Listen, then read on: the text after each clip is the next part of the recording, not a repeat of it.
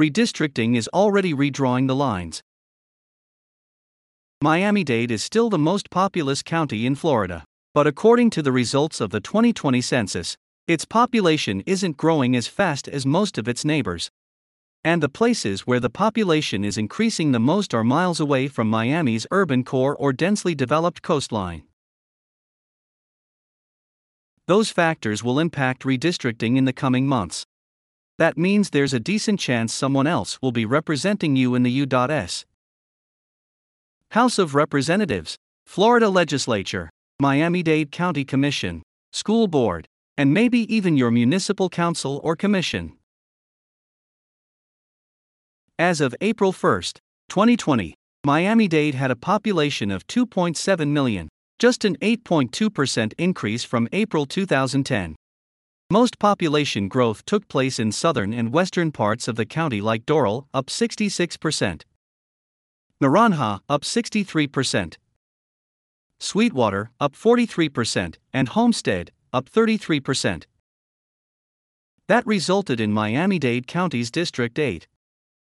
Represented by Danielle Cohen Higgins, swelling by 43, 370 people, the most of any of the county's 13 districts.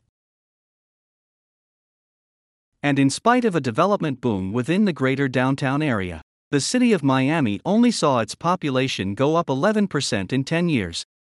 There were modest population increases in other parts of the Biscayne corridor, like Aventura, 13%, Sunny Isles Beach, 7%, North Bay Village, 14%, Miami Shores, 10%, Biscayne Gardens, 2%, North Miami, 2%, North Miami Beach, 5%, and Golden Beach, 5%.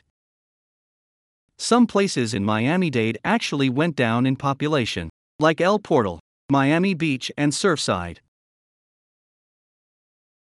Accuracy and migration.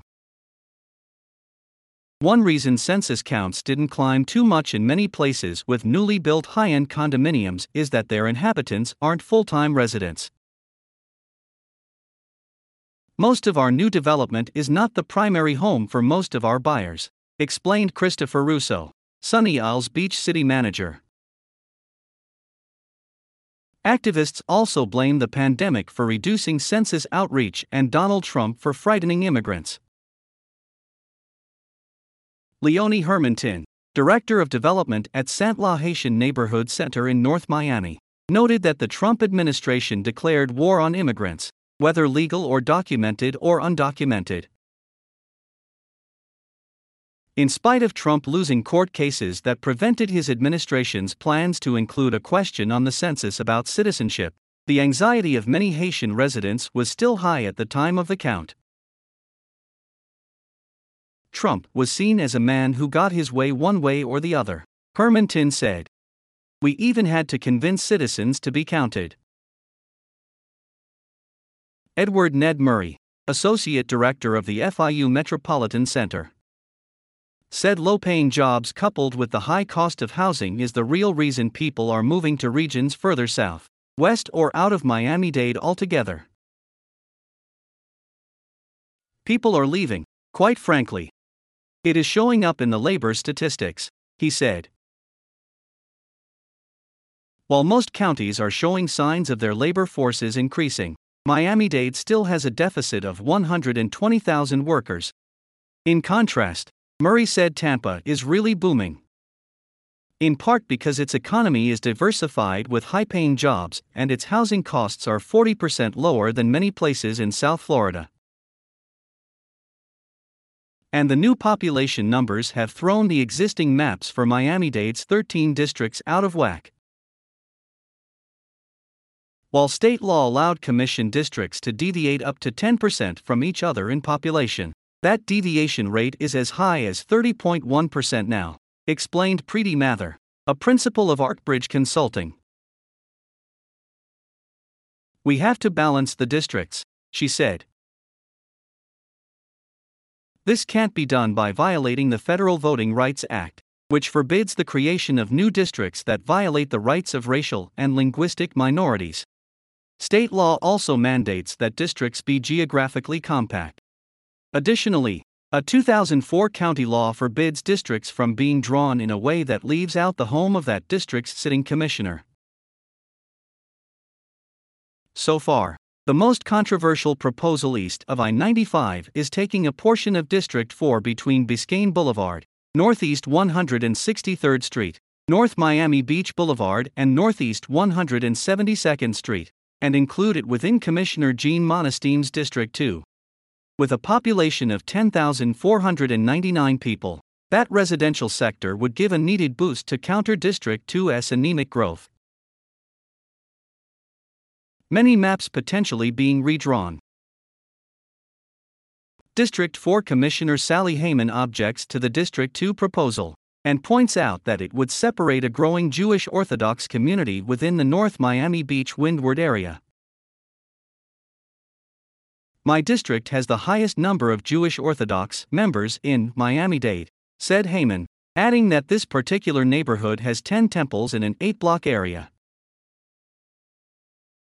Alan Sakowitz, an outspoken member of NMB's Jewish Orthodox community, says District 2 already has a tiny part of that neighborhood which consists of two apartment buildings. He fears dividing the area further would dilute its residents' collective voice. When issues come up affecting the Orthodox Jewish community, they will see we have been weakened for no reason, fretted Sakowitz. District 4 is demographically different from District 2. Currently consisting of places like Aventura, Sunny Isles Beach, most of North Miami Beach, eastern North Miami, Bal Harbour, Bay Harbor Islands, Surfside, and a large chunk of Miami Beach. District 4's population is 46.1% Hispanic, 39.9% non Hispanic white, and 6.9% black.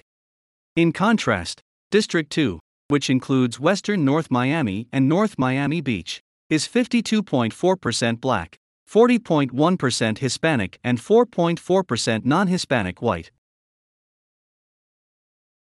Heyman shared that another idea was worked out which will keep the Orthodox community together. County officials said the plan is still being worked out and will be presented at the next Citizens Redistricting Advisory Committee on NOV. 5th. But Yona Lunger, vice president of the Greater North Miami Beach Chamber of Commerce, isn't too worried about part of his neighborhood potentially falling into District 2. He noted that Orthodox Jews comprise a substantial part of an ethnically mixed neighborhood that already works together to combat crime. Indeed, according to ArcBridge, the section that might be transferred to District 2 is 46.2% Hispanic, 33.4% black, and 13.2% non Hispanic white. I really don't see a problem, said Lunger. New maps for the County School Board, drawn by Maria Ilcheva and Dario Moreno of the FIU Metropolitan Center, have also been submitted. Major changes include Board Vice Chair Steve Gallon III's District 1 taking a larger share of North Miami Beach and unincorporated neighborhoods west of Aventura.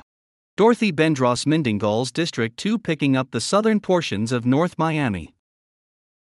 And Lucia Baez Geller's District 3 capturing more coastal areas on the mainland like Brickell and Coconut Grove. The maps will be discussed in public hearings in November, and a decision could be reached as early as December. As for the Miami Dade County Commission districts, regional Zoom meetings will be held between NOV 6 to 8. No date is scheduled for when the Commission will approve a new map, but it is anticipated that it will occur before the end of the year. In contrast, the city of Miami is at the very preliminary stages of its redistricting efforts, said Miguel De Grandy, an attorney and redistricting consultant awarded a $100,000 contract by the city, who said public meetings on the subject should begin within the next three months. The last word lies with the legislature. Redistricting is hardly on the radar screen of another municipality with single member districts, North Miami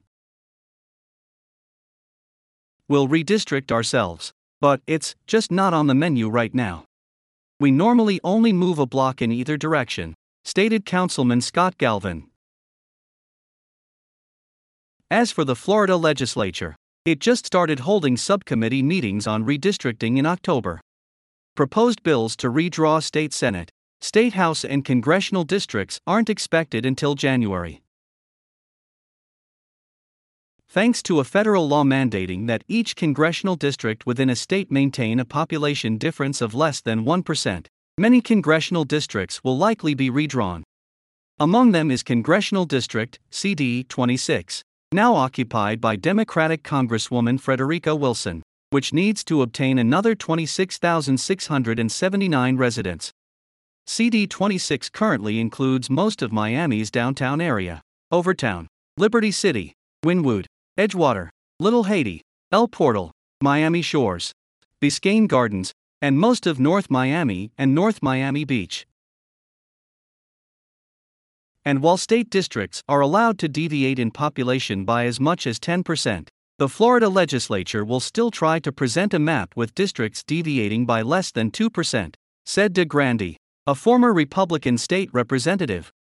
This makes it fairly likely that Florida Senate District Seat 38, which covers much of eastern Miami Dade County and is held by Democrat Jason Pizzo, will be altered since that district is below its ideal population by 50.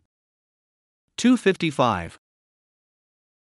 Florida House 108, represented by Democrat Dotie Joseph, covers large parts of the city of Miami as well as Miami Shores, El Portal, and Biscayne Park, and is underpopulated by 20,829 people and Florida House 113, represented by Democrat Michael Grieco and encompassing Brickell, downtown Miami, Omni, Miami Beach, and North Bay Village, is underpopulated by 19,522 people.